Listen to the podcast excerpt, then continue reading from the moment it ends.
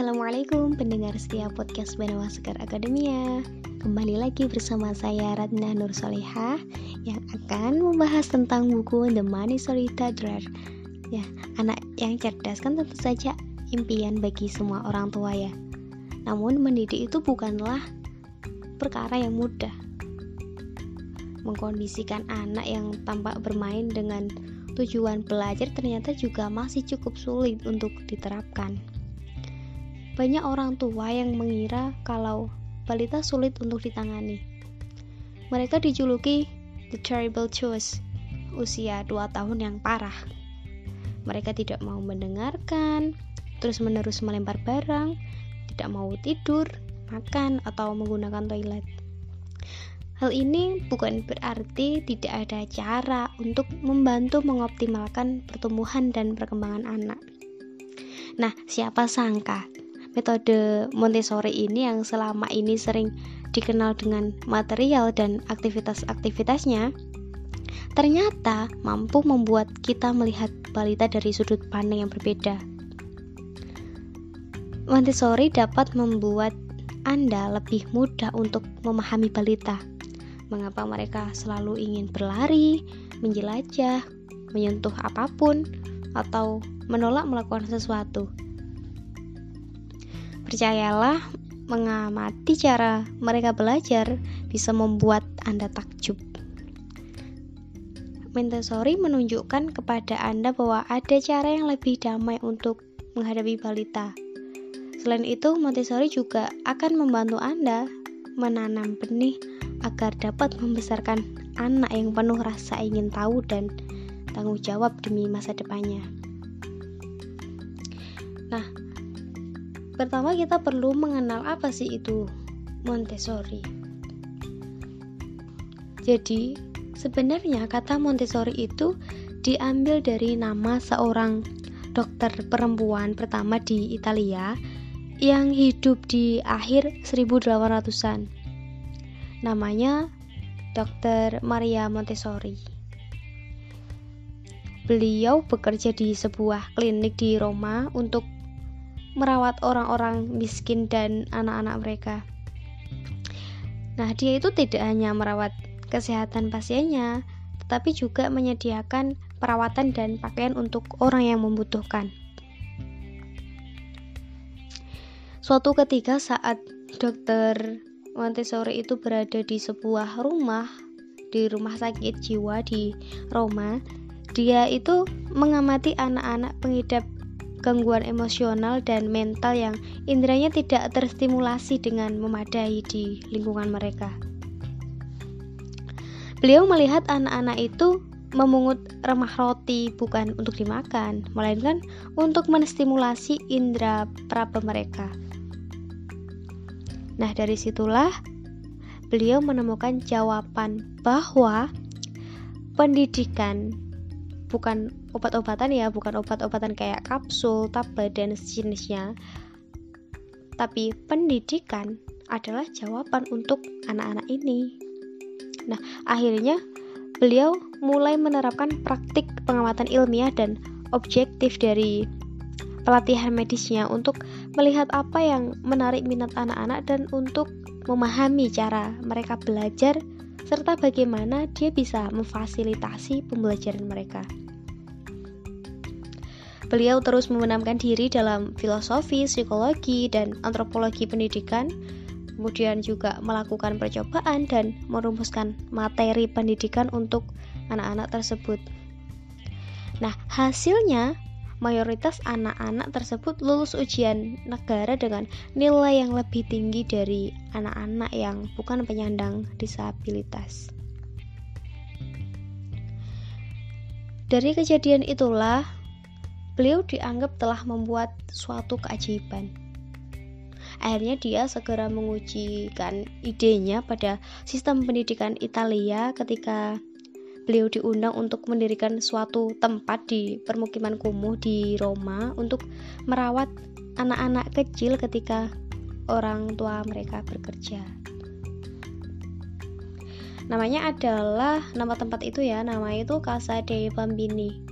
Yang artinya adalah rumah anak-anak yang pertama kali dibuka pada Januari 1907. Tidak lama setelah itu, apa yang beliau lakukan tersebar luas dan menarik minat dunia.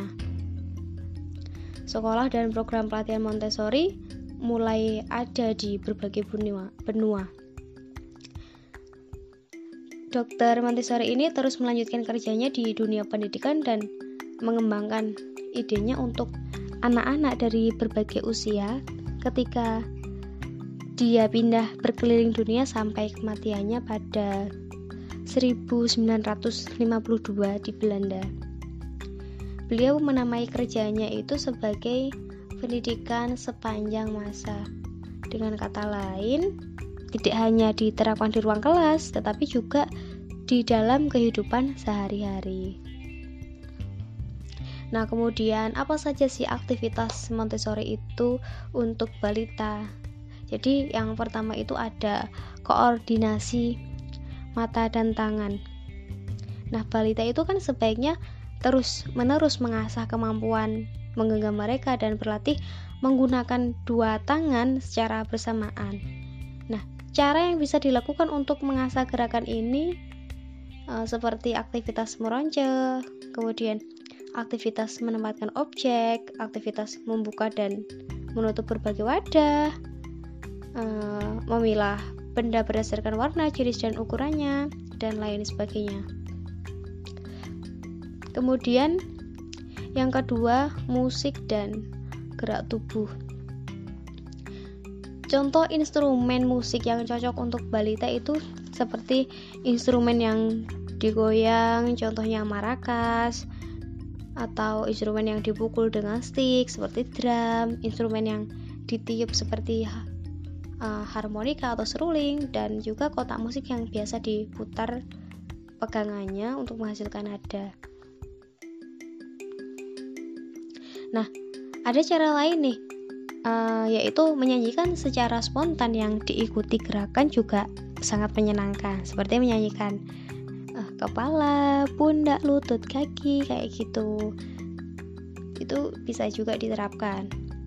Berikan anak banyak kesempatan untuk bergerak seperti berlari, melompat, berayun, terus juga bersepeda, memanjat, meluncur, berlatih keseimbangan, serta menendang dan melempar bola.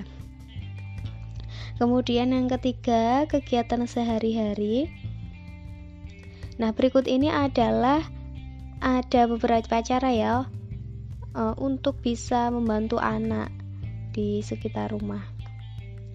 Yang pertama itu merawat tanaman seperti menyiram tanaman, mengelap daun dan menanam benih. Kemudian waktu makan menyiapkan dan merapikan meja, juga mencuci alat makan sendiri. Selanjutnya ada belajar mengurus diri seperti kayak mengeluarkan ingus, menyisir rambut, menyikat gigi, dan mencuci tangan. Ajari juga mereka untuk merawat hewan peliharaan seperti memberi makan dan mengisi air di mangkuk minum. Kemudian juga yang tak kalah pentingnya bersih-bersih seperti menyapu, membersihkan debu, dan mengelap tumpahan. Kemudian yang keempat itu adalah seni dan kerajinan. Nah, waktu itu dokter Montessori itu pernah ditanya, apakah lingkungan Montessori itu bisa menghasilkan seniman yang baik? Kemudian beliau itu menjawab, saya tidak tahu. Tapi kami menghasilkan seorang anak dengan mata yang melihat, jiwa yang merasakan, dan tangan yang patuh. Jadi bagi balita, aktivitas kerajinan dan kesenian adalah tentang mengekspresikan diri, bergerak dan berkenalan dengan berbagai material yang berbeda. Jadi pada intinya prosesnya itu lebih utama daripada hasilnya. Aktivitas yang bisa dilakukan itu seperti menggambar, mewarnai, mengenalkan penggunaan gunting, mengelem, mencetak pasir, Eh, atau bahkan kunjungan singkat ke museum juga bisa menumbuhkan apresiasi terhadap seni dalam diri anak. Kemudian yang terakhir itu ada bahasa. Jadi untuk membantu balita menumbuhkan keinginan mempelajari kata-kata, kita bisa membuat keranjang kosakata untuk eksplorasi. Keranjangnya yang berisi berbagai objek yang diklasifikasikan berdasarkan tema. Ada misalkan benda dapur, alat musik, dan lain-lain. Kita juga bisa memilih buku yang menyenangkan untuk dibaca bersama anak-anak kita. Nah, kemudian pembahasan selanjutnya itu ruangan yang seperti apa atau ruangan yang bagaimana yang diinginkan Montessori itu tadi. Ruangan yang bergaya Montessori itu yang bagaimana? Jadi, biasanya ruangan yang bergaya Montessori itu terlihat tertata begitu indah dengan memperlihatkan kebutuhan-kebutuhan anak.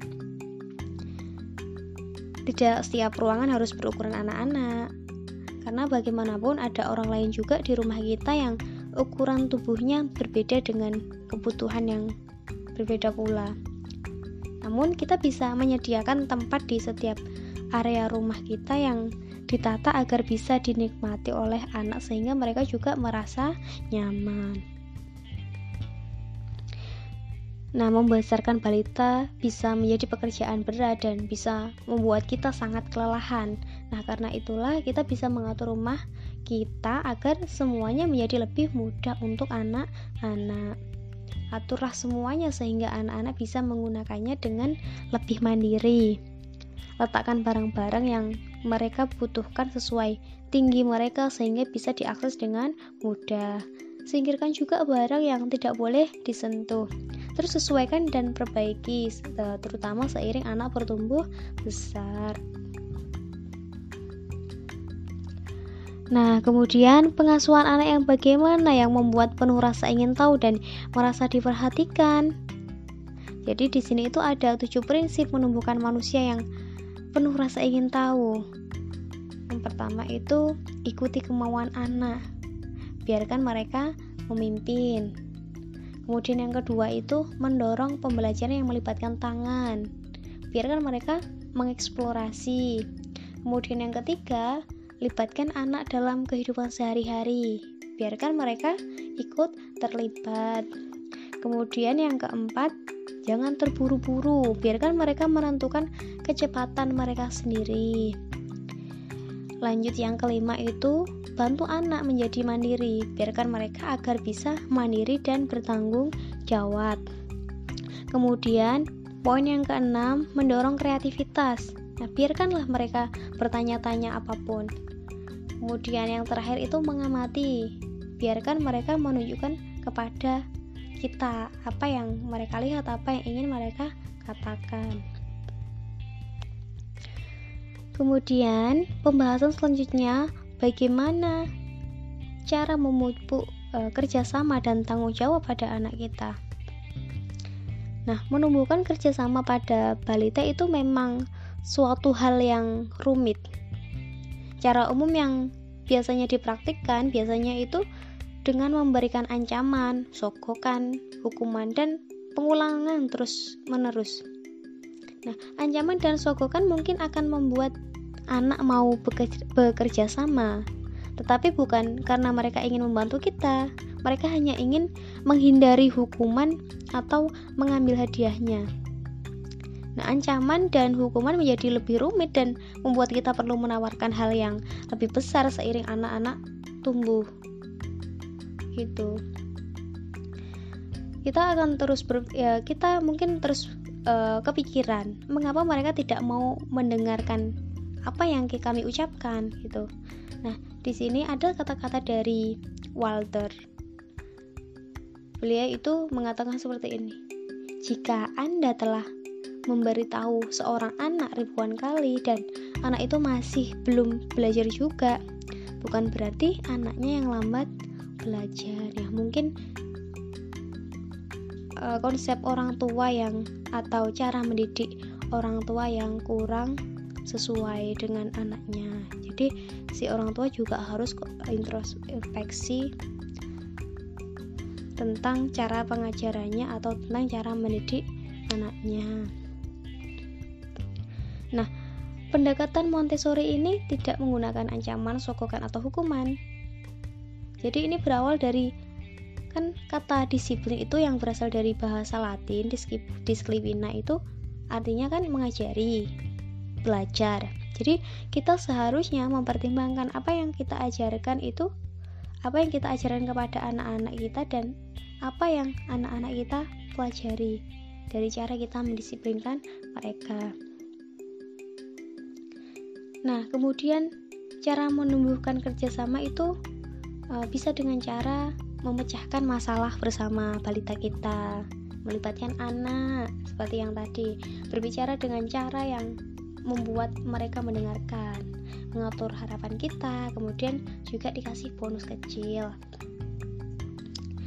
Kita membutuhkan fondasi kedekatan dan kepercayaan dengan balita kita untuk mendapatkan kerjasama mereka. Nah, ketika Anda menjadi orang tua nantinya, uh, nanti Anda pasti akan mulai menyadari bagaimana sistem pendidikan sekarang kurang berhasil memenuhi kebutuhan anak-anak. Kita bisa melihat sistem pendidikan yang dibangun untuk revolusi industri guna melatih pekerja pabrik di mana anak-anak duduk berderet-deret dan mengingat berbagai fakta agar lulus ujian. Seringkali kita merasa tak berdaya dan seperti tidak ada yang bisa dilakukan untuk mengatasi semua kekerasan yang terjadi di dunia sekeliling kita. Namun, masih ada sesuatu yang bisa kita lakukan. Kita bisa belajar untuk memahami balita dengan lebih baik. Begitu kita bisa menerapkan prinsip-prinsip ini pada balita, kita bisa memulai menyebarkan kedamaian di sekitar kita. Jadi dari mana kita bisa memulai?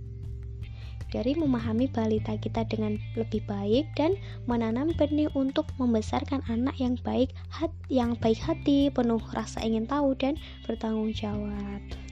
Baik, terakhir uh, saya ingin menginformasikan kalau Dr. Montessori itu meninggal pada 6 Mei 1952 di Norwich uh, Z di Belanda. Nah, di batu nisannya itu tertulis Bersatulah denganku, wahai anak-anak yang perkasa, untuk membangun kedamaian dalam diri manusia dan dunia. Itu. Terima kasih sudah mendengarkan. Semoga bermanfaat. Wassalamualaikum warahmatullahi wabarakatuh.